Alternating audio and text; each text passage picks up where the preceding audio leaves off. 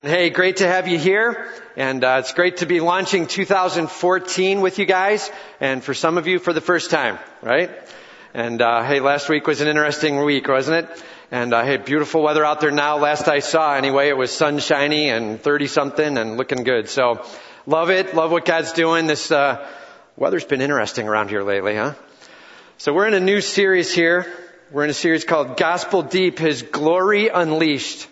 Gospel Deep, His Glory Unleashed, right? We're walking through the book of Romans and we're looking at what God's doing. It's all about His glory. That's what the gospel message is, all about His glory. And so 1-3 of Romans was all about how we've trampled on His glory. We made it about us. We made it about our wants and ourself and our sin. And that's Romans 1-3. And then Romans 4 and 5 was, but He's got a solution and a fix, and His glory restored. And so Jesus Christ and Him representing for us. And while through the one man Adam there was destruction that came upon all of us, condemnation, so through the one man, Jesus Christ, we have hope, we have victory, we have life, and His glory restored. Okay? Now in 6 and 7, it's His glory unleashed. I'm telling you, that's not just some future solution, His glory being patched up. It's for right here and right now. His glory unleashed. That's Romans 6 and 7, and that's where we are. So do me a favor. Let's just turn to Romans chapter 6, verse 5. Romans 6, verse 5. We've got ushers coming forward. They got Bibles in their hands. So if you don't have a Bible, just raise your hand. They'll get one to you. Romans 6, verse 5. We're going to be talking about freedom from sin. Freedom from sin. Some of us are like, I'm not feeling very free, man. And let's walk through it today, okay? Let's understand what our position is, and then let's understand practically how we can go about that, all right? Freedom from sin. So first, the first point, we died with Christ, position. We died with Christ, so let's live as one set free from sin. We died with Christ, so live as one set free from sin. We'll start in verse 5. It says, for if we have been united with Him in death like His, we shall certainly be united with Him in a resurrection like His. We know that our old self was crucified with Him in order that the body of sin might be brought to nothing, so that we would no longer be enslaved to sin. Okay? So let's just walk through it piece by piece. For if we have been united with Him in His death, we talked about that in verses 1-4 last week. If you weren't with us, catch that. It's online. You can go there and hear that. It's a great setup for what goes on in the rest of Romans chapter 6, all right? We are united with Him in His death. United. It's a big deal. We get to take advantage of what He's done. Two words that you might want to write down that go with united. Substitutionary. Like, He replaces what we owed. The gospel in 3 words, Him for me, right? That's what it means to be united with Him. He died for me. And how often do we keep trying to die ourselves somehow to earn something, to get a privilege? But no, He's got it covered, and what He's done is enough. Him for me, substitutionary. The other piece, though, is representative. It's more than just Him replacing. He's also representing for all of us, and then He can now lavish back out upon us. Those are 2 big theological words, that He substitutes and He represents. And God at work with us and for us through Jesus Christ. And it says, if we've been united in His death,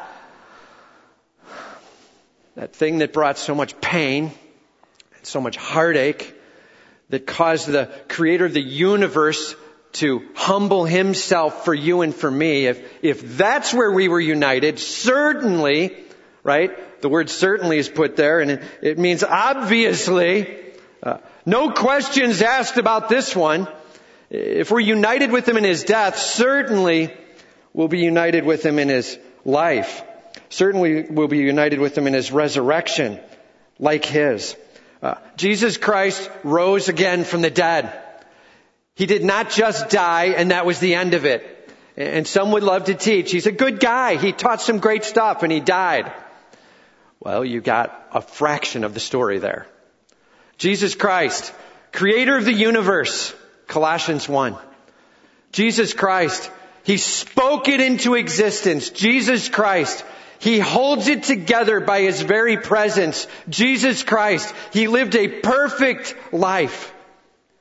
Jesus Christ, His death rumbled through the universe as payment was made for you and for me. Access now made available. All that true. And then 3 days later, He rose again from the dead. Our God reigns and rules. Amen.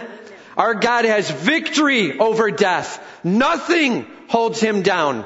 That's our Jesus Christ. And surely if we've been united with Him in death, penalty paid, we will be united with Him in His resurrection, in life, in victory, in hope. And may we experience that. Maybe we're not at the moment. By the end of today, may you be on your way to experiencing that victory and that hope and that life in Him. All right? It says that we would experience the resurrection with Him. We know that our old self was crucified with Him.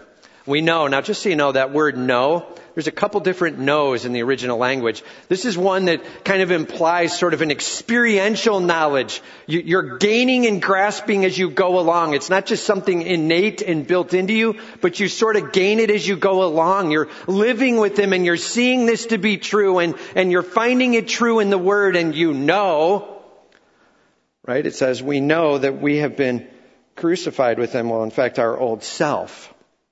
So we start out me, wanting it all about me, and then old self is crucified. And we're going to talk about what that means in just a second here. Our old self was crucified with Him in order, everybody say purpose statement. When you see the words in order that, it means this is why. Why is our old self crucified? Purpose statement, that the body of sin might be brought to nothing. That the body of sin might be brought to nothing. This phrase, body of sin, it basically means that ruling entity over you, that which had rule over you and owned you no longer does. Okay? That's what it means. Brought to nothing is what it says. And in the King James, it says destroyed. And that could be a little dangerous. We might misunderstand there with that word. It's best to understand it as brought to nothing, like the ESV has put. It has no authority or power. Dethroned was the word we used last week, right? There is a throne of your heart. And Jesus Christ should be sitting on that throne. And if we trust in Him and we long for Him and we worship Him, we say, Lord, please forgive me. I want to worship You and have You be my Lord. Then we place Him on the throne. And then there's times where we're like, I'd like to climb up there with You. And so we climb in the throne and we sit alongside of Him and we bring our sin with and we say, isn't this so awesome? As we're like crowding out the King from His throne. Much like you in your lazy boy chair, right? And all of a sudden you're loaded up with kids and dogs and stuff, and it's not very comfortable anymore. And our job is to get off that throne, take our sin off that throne, and make sure Christ's squarely on that throne alone, reigning and ruling. We no longer have to respond to sin. Sin does not need to reign in your life. Okay? Brought to nothing. That's what it says. That's what it means.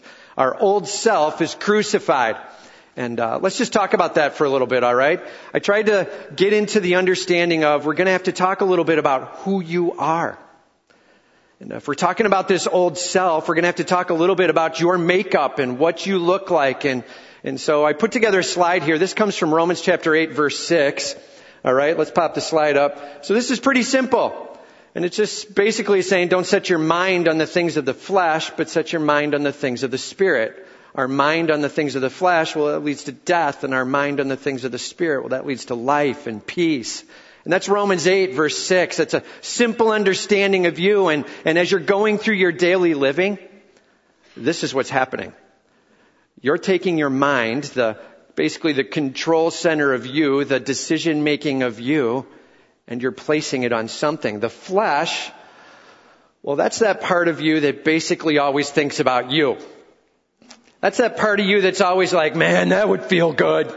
Can you imagine if, right? And oh, I'm so wanting this right now, flesh. right? This hungering, this panging, this wanting for what is absolutely just all about feelings and flesh and you. Okay? The flesh in us, that's what's banging. And so this is a great look at the unbeliever, like before we're with Christ. Notice the little s spirit, just that part of us that has the possibility of awareness with God, but in fact is completely unaware of Him. All right? This would be a simple understanding of us, the mind and the flesh and the spirit, and the flesh banging on your head saying, think about these feelings, right? And then your little s spirit going, well, that could be a good idea. Because our spirit before we're saved is kind of like all about us anyway. We're like, why don't we do that? What a great decision. And we start running off into the feel-good land, okay? Let's go to the next slide. So what is this old self? Well, that might be a good way to think of it. It's simplistic, okay? I don't want to overstate it. There's not a great definition within Scripture of what the old self means, but clearly it involves that whole of you that's kind of not the body part, but the other, right? The immaterial part of you. And so that mind and the spirit, and this would include your emotions, your will, all that stuff within it. This is your old self. And notice the words on the bottom. Hostile to God. That's biblical, scriptural, right? That we're unrighteous. That we're self-centered. We go after our own thing. And this is what we look like as unbelievers. No wonder we're not very pleasing to God, right? And for all have sinned and come short. Well, for all have sinned, they live for themselves. And this is a great drawing of where we're at before Christ, all right? It can be a great drawing for you to have written down, to even get that pen down so you're thinking about it, because I'm telling you, it's going to make a big difference in just a second as we start talking about solution, all right? So pretty simple, the mind, the flesh, the spirit, the old self kind of includes that mind and spirit piece, and we've got that flesh kind of hanging out there. How come it doesn't include the flesh? Hang on, we're going to see that here. So let's go to the next slide. This is what happens when we trust Christ. Now I come to trust Christ, all right? And I get this new self and the old self crucified. And that word literally means, right, tacked up, killed, removed. Why use the word crucified? Well, because he's saying that in Christ these things have happened. And so Christ was crucified, so let's speak of it as crucified, right? He could have used an employment analogy, right? Like you used to report to sin, now sin reports to you, right? He could talk about it that way, but he talked about it with regard to what Christ went through, the crucifixion and the death. This word literally means to be killed, okay? And so you have to wrestle with it. Some would say that means absolutely removed from you. The old self is gone. Some would say, no, I think it still hangs around, but definitely dethroned. And look, can we just agree with this? Crucified's a bad thing. Can we agree with that? Like whatever's going on, the old self is, like, that's a bad thing going down, man. He is absolutely dethroned, removed, maybe even completely obliterated old self, okay? And so you end up with, let's go back to that slide with the new self up there. I want to make sure we talk through this. You see where it says renewing the mind up on top? This is what's happening to you as a believer. And notice the Spirit on the bottom, capital S. You now have the Holy Spirit present in you. And so Romans 8, 9, and 10, it talks about the indwelling of the capital S Holy Spirit in you. And as the Holy Spirit in you starts pouring His glory on you, guess what starts happening? Your mind starts being renewed. It takes you from one level of glory to the next. 2 Corinthians chapter 3. This is the image of what it looks like to be a follower of Jesus Christ. Big deal that now we have this new self growing to be more like Him. Our mind being renewed steadily and regularly to look more like Him. The Holy Spirit, capital S, in me. And as I cooperate with Him, as I reflect upon Him, as I apologize and confess whatever I need to do there with sin to say, it's done. I repent. I'm over with it. And the Spirit in agreement with that, He starts pouring on His glory in that area, and a renewing of your mind starts coming. That's it, man. That's the Christian walk. And how come I keep struggling with sin? Well, take a look at the picture. You've got this flesh hanging off on the side, still banging into your mind saying, oh, you should so want this. This is so going to feel good for you. And even as a believer, you've got this panging that comes, the flesh. But as you grow As your mind is renewed, you have this ability to go, oh, so not listening to that. Are you seeing it? That's growth, man. It's not that you don't all of a sudden have these pangs coming in speaking. They're there for life here on earth. The flesh, it never says the flesh is removed or killed. It never says that in Scripture. In fact, it says there's a battle between flesh and spirit. And they're speaking opposite words. And so you're going to have the banging of the flesh into your mind saying, so take this feeling. You want that taste. You want that hunger. You want that appetite satisfied, and get it now.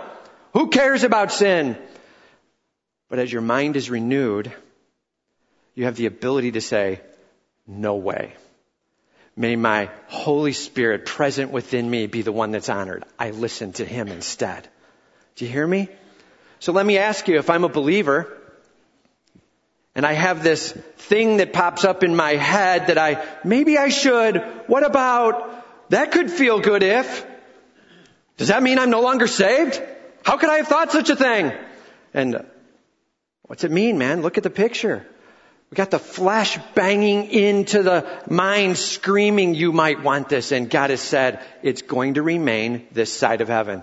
The flesh, it's part of the condemnation. I don't know if you remember back in Romans 1, we talked about the punishment that comes, the wrath of God that comes on sin. And while the core is removed, the shell of wrath still touches us, and flesh still banging in on us. And we need to be able to stand up against its ridiculous requests. Okay? Go ahead and eat beyond all measure. Go for it, man.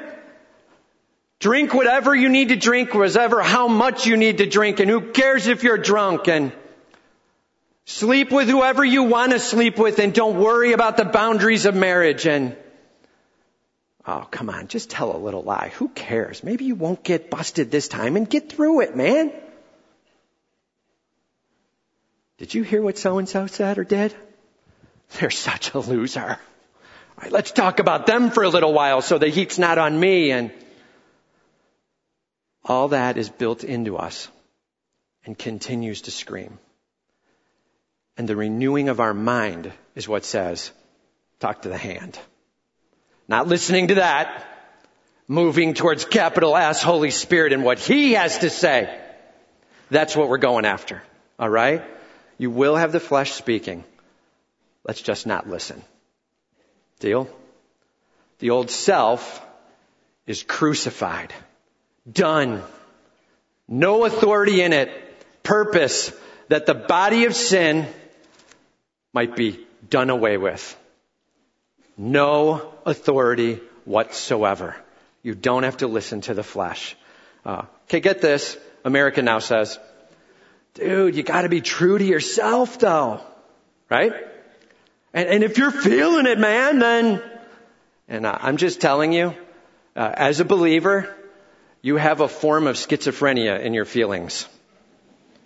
Do you understand me? There are things you're going to want that you have no business wanting, flesh. And there are things you're going to want that you have every business wanting, Holy Spirit. And you listen to the Spirit and you let him have his way and you get on your knees before him and you let him transform your mind and renew you one day at a time from one degree of glory to the next. And you will have victory. Period. Promised. Guaranteed. And all of God's people said, amen. That's where it's at. All right? That's what we're going after. All right. It says, and our old self was crucified with him in order that the body of sin might be brought to nothing. Please, you do not have to listen, right? So that, another purpose statement, so that we would no longer be enslaved to sin. Enslaved. And these are aggressive words. Shackled. Forced to do what it says. That's what enslaved means. No longer. Shackles are gone. You don't have to listen. You do not sit under the authority of sin. When flesh speaks, you do not have to listen. The Holy Spirit there with the mind being renewed and transformed along the way. And you have the ability to say, no, I move on. I am not going to listen to that. Take that way of escape. Get away from the flesh screaming at you, and you will see victory. Let the Holy Spirit be able to lead and guide there, all right? This is a huge deal. No longer enslaved. You were eternally indebted to sin. Did you know that? Through Adam and through your own sinful choices, you were living for you forever under the penalty of sin. Covered in Jesus Christ. Sin, it train wrecks us. It rips us apart. There's a daily struggle and there's an eternal struggle. And without Jesus Christ, it's not satisfied or resolved. And with him, we are no longer enslaved to sin. You've been given your freedom papers. And for many of us, we're not living like it. We set that paper on the desk or the counter and we're like, isn't it awesome that I no longer have to listen? Now I'm going to go listen. And why? Because somehow deep within us, we've become satisfied with those feelings and they're enough. We so sell God short. You hearing me? We're so willing to live with those momentary feelings of self being gratified now and all about me that we don't worry, we don't think about what it means for his glory to be lifted up and what it means to experience him personally, powerfully, passionately. May our God be celebrated, not our gut, not just me and my thoughts and my feelings that are train wrecked off. All right? It says right after it, for one who has died has been set free from sin. Man, can some bad theology come off of that, right? Set free. You should never sin again. If you ever do sin, you're not saved. And wow, can you make some bad theology up there, right? That is not what that means. Everybody say not. Please be careful. That is not what that means. Set free means you don't have to listen. Set free means it's dethroned. There is no authority. Otherwise, why would we go to Galatians 5 and it says the flesh and the spirit are battling with each other? What are we talking about? Why do we go to Romans 7 and see Paul saying the good that I want to do, I'm not doing, and that I don't want to do, I find myself doing? And what's going on? There's battle, man. There's war being waged. Set free means you don't have to listen. It has no authority and it has no power.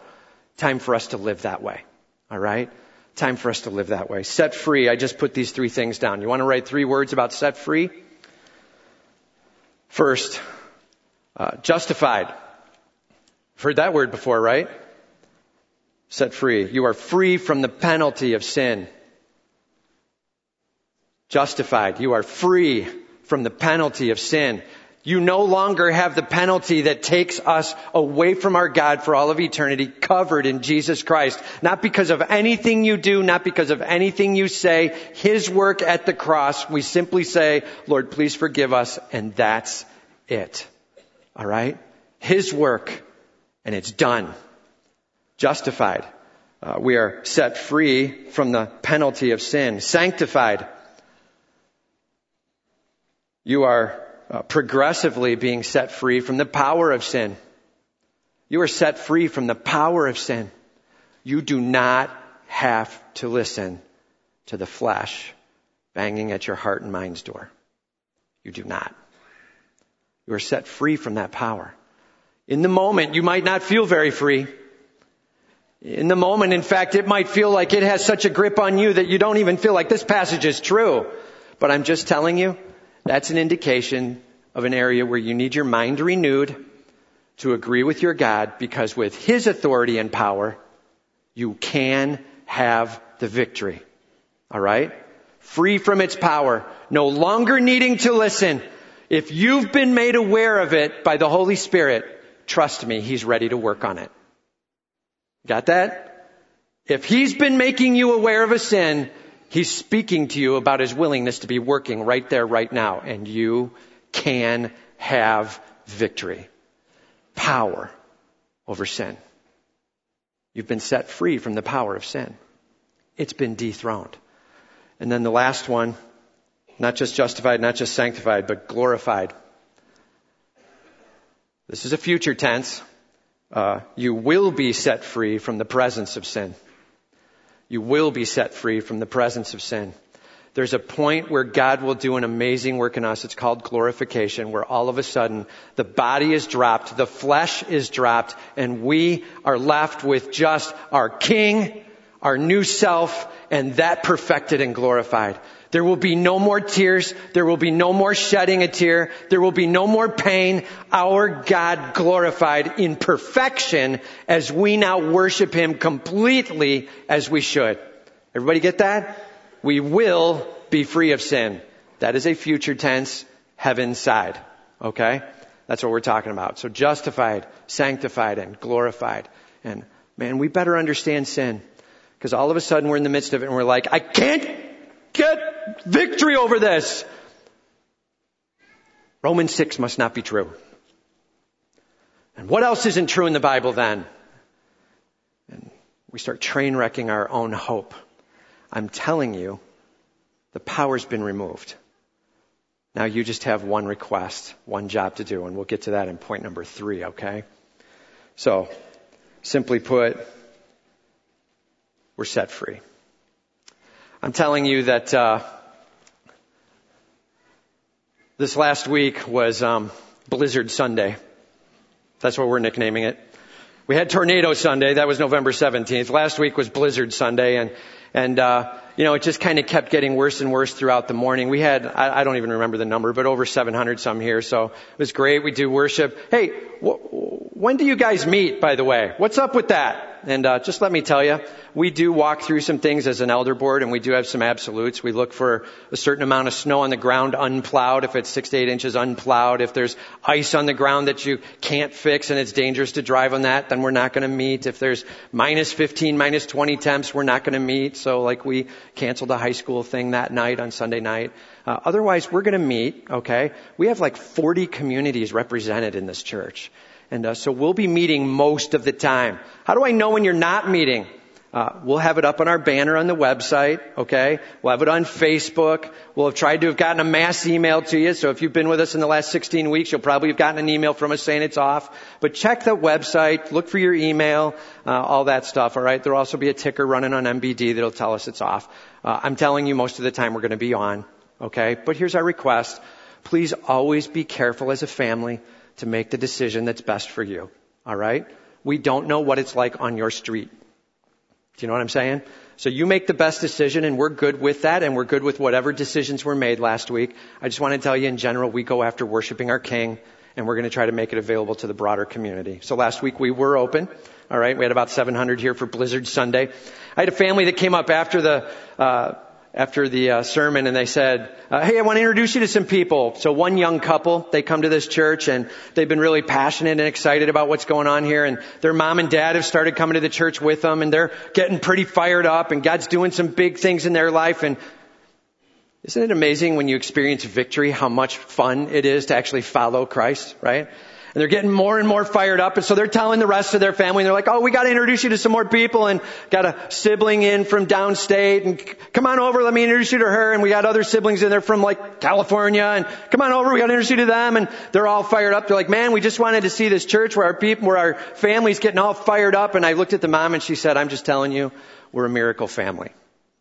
God's doing huge things in our life. And we're so excited about what's happening. And praise God for that. Amen. And hey man, that can be yours. Right here, right now, victory. Fired up. God getting the glory as you set aside the flesh screaming and go after victory in Him. And you let your mind be set on the things of the Spirit, not the things of the flesh. All right? Your old self is crucified. Can I say it a number of different ways? Right? Freedom. So simple question. Do you see that you're free from sin? Do you get that? Free from sin and its decision-making power over you. You actually have the decision-making power. If you've trusted Christ as your Savior, Holy Spirit now resident within you, transforming you, you have the power. You have your God. Have a relationship with Him. You're free from sin's penalty. You're free from sin's power. Question, are you living like it? Are you taking and claiming that victory for 2014? Maybe let's ask it this way. What sin is it that's got you perplexed? You repeat it. You can't get victory over it. You don't understand why it's so tasty to you, but it is. Well, get real on it. The flesh is speaking to you in that area, and your mind is deciding it sounds better than the Holy Spirit right now. Time for us to start getting on our knees before our King and saying, Holy Spirit, what do you need to teach me? Please transform my mind, renew my mind, that I might see this through your eyes. Victory in 2014. Lord, I'm looking for victory over this sin that you might be glorified. Get that sin and give it over to him with all you've got. Let's live in the victory that he's given us, all right? Number 2, we have risen with Christ. Consider yourself alive in him. We have risen with Christ. Consider yourself alive in him. Start at verse 8. It says, now if we have died with Christ, we believe that we will also live with him. Kind of back to the same thing that the prior section started out with. I believe that if we've died with him, we'll live with him. I believe that if he's paid the price on the cross through his resurrection, we have great things in store, man. That's what's available to us. And he says right after it, I believe that we will also live with him. We know that Christ, being raised from the dead, get ready, will never die again. And that's worth an amen. Jesus Christ in his power. Get ready. I need a response. We know that Christ, being raised from the dead, will never die again. Amen. Man, that's hope. Jesus Christ has victory. He has authority. It is one and done. And he's the winner. Period. That's the way it goes down. Our Savior, our Redeemer, our King, it's not an if, it's not a might, it's not a maybe, it's an is, and it's done. Jesus Christ. Hope in him. Power in him. May he be glorified. That's life in our Savior. All right? It says simply that he will never die again. Death no longer has dominion over him. Man, just mull on that for a little. What? You mean death had dominion over him for a little bit? Yeah, only what he allowed. That's what Philippians 2 is talking about when he humbled himself and became a man and became obedient to death, even death on a cross. He's handing it over. He's kneeling down and saying, I sit underneath the confines of this physical world and the death that's coming through destruction in this world. I will let it touch me once and it's over. Are you hearing me? Death is warranted for you and for me. We are condemned through our sin. Death is not warranted to a perfect Savior who never, ever failed. And as Jesus Christ took on death, it was not fair. It was not just. It was not right. And he took it on once for you and for me. And so it says right after it, once for all. Once for all. For the death he died to sin once for all. But the life he lives to God. He put himself under and humbled himself for a moment. And now he lives with the glory of God at the center. And that's what you and I are called to do as well. Dead to sin, alive to him, that he might be glorified. It says, for the death he died to sin once for all, but the life he lives to God. So you also must consider yourselves dead to sin and alive to God in Christ Jesus. Dead to sin. Remember that sin we were just talking about in the first section? The one that's screaming at you, that flesh has kind of got you. It keeps talking to you in one area and your mind is like, it keeps sounding good to me. And you're dead to that. You don't need to listen there. And you can have transforming and renewing power over that through the Holy Spirit's power in your life. And dead to that. That needs to be our response when sin's coming up. What's our response? Dead to that. Like, I don't need to listen there, man. You have no authority. that speak is ridiculous. I'm done. That's the flesh talking. No longer listening. Talk to the hand. Dead to that. I'm listening to the Holy Spirit and what He has to say.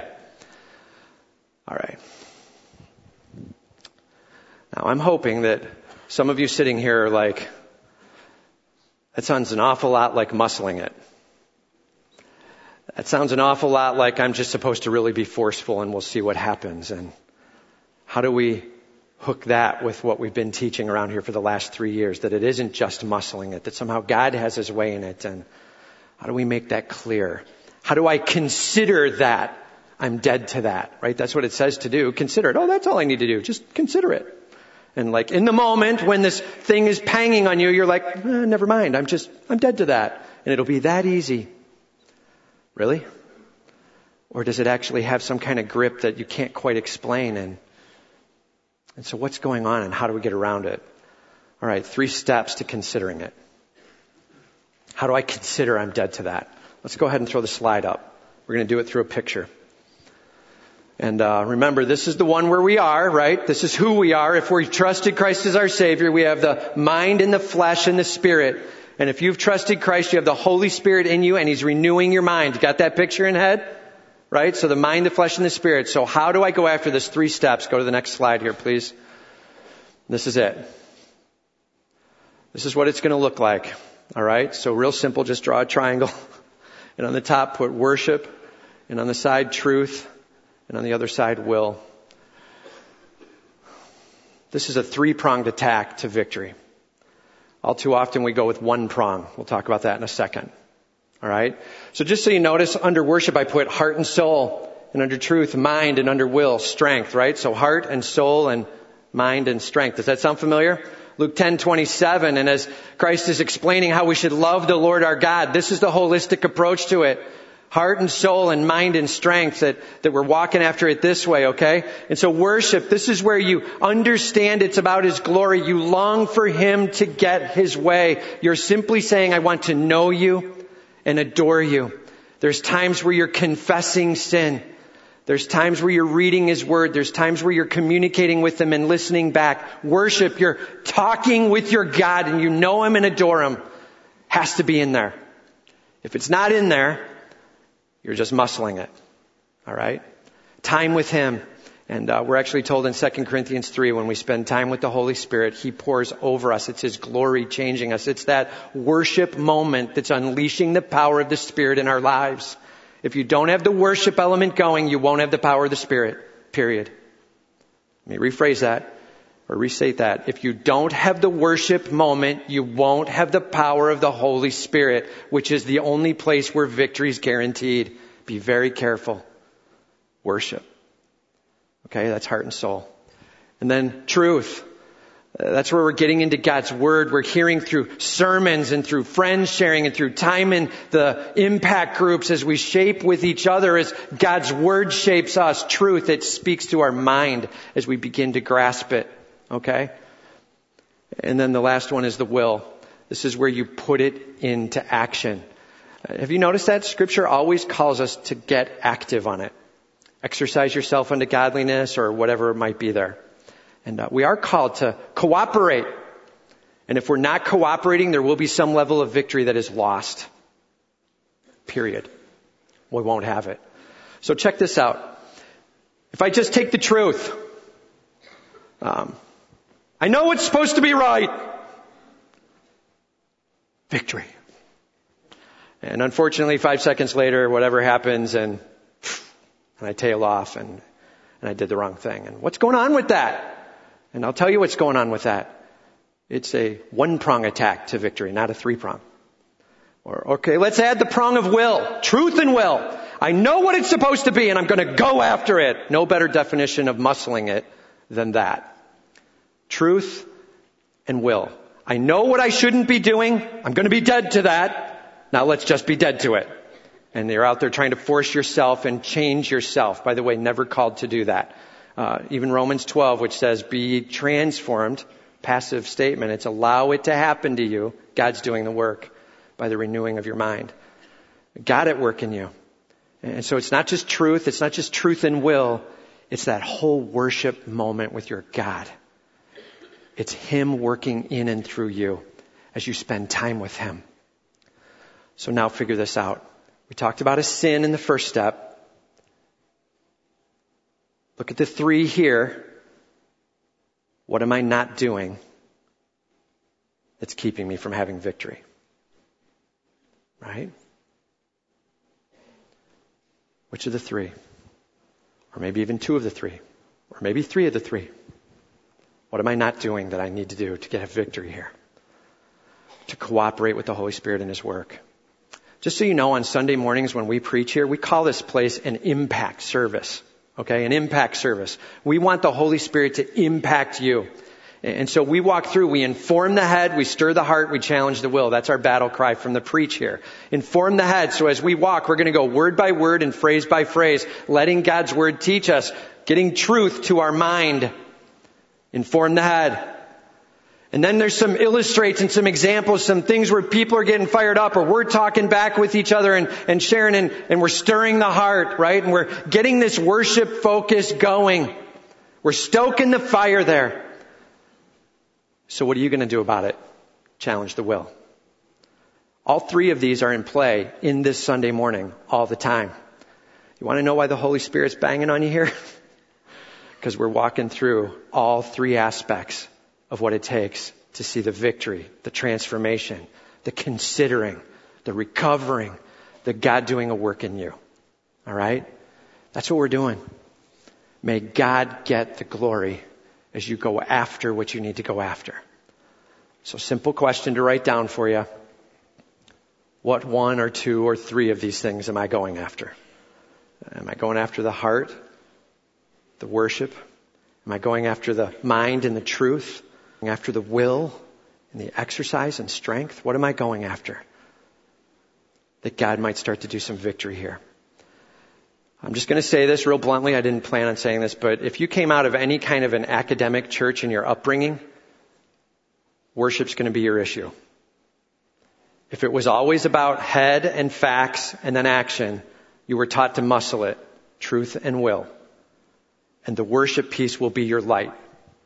If you came out of a more, I want to use this word carefully, but a charismatic and expressive environment, it might be that it's truth or will that's a little weaker and you're stronger in a worship expression and experience.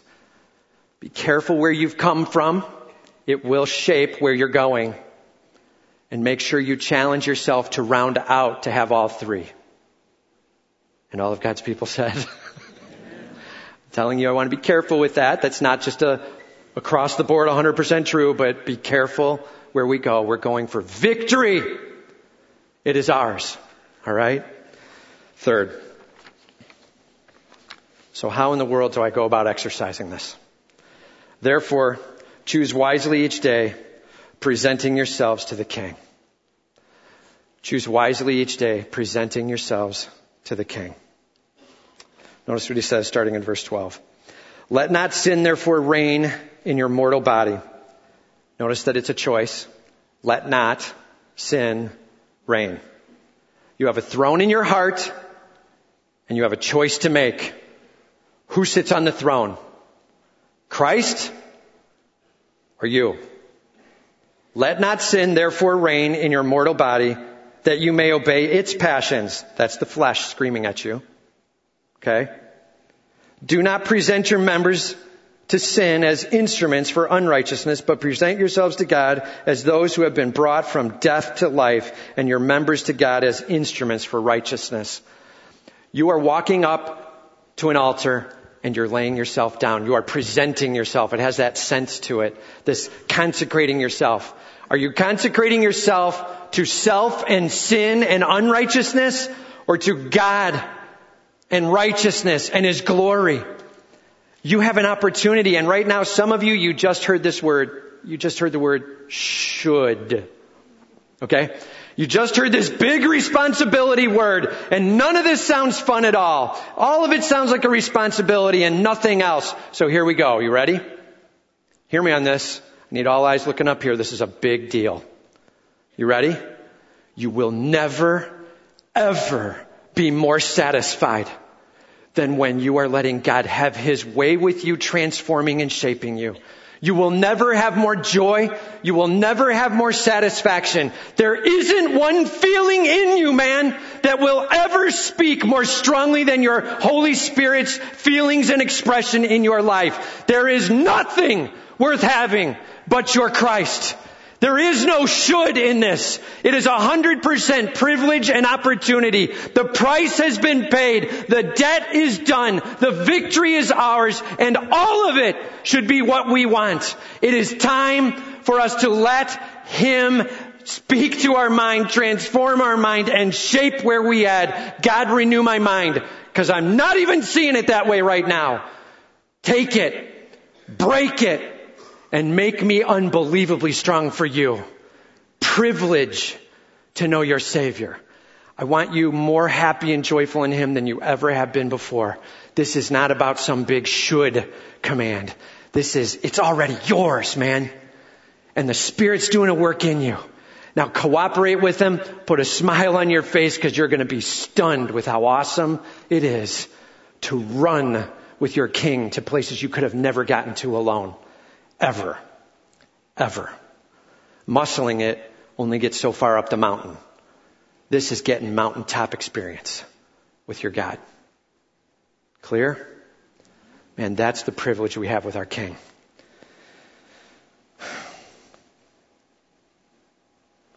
He says, present ourselves to God as those who have been brought from death to life, and your members to God as instruments for righteousness. For sin will have no dominion over you, since you are not under law, but under grace. Sin has no dominion over you. Why? Because of grace. Sin has no authority over you. Why? Because of grace. Because of Christ doing a work you did not deserve. Grace. Because of freedom that you can have and experience in him. Grace. May your God be able to continue the work that he's already declared of you. Remember justification? He stands over you and he says, this one is righteous. And you're nowhere near it. And those looking around are like, what? We don't see it. And he said, I have covered the payment. Judicially, I treat them as righteous. And now I declare of them what I will now do in them. Cooperate with your God and let him have his way of doing in you that amazing work. Amazing grace. How sweet the sound that saved a wretch like me. I once was lost, but now I'm found. That's God's work in our life. May we express and experience victory. One step at a time, one sin at a time, one degree of glory at a time. May your God renew your mind, that you listen less to the flesh and more to the Spirit. You have power over sin. And all of God's people said, amen. That's worth celebrating. Let's pray.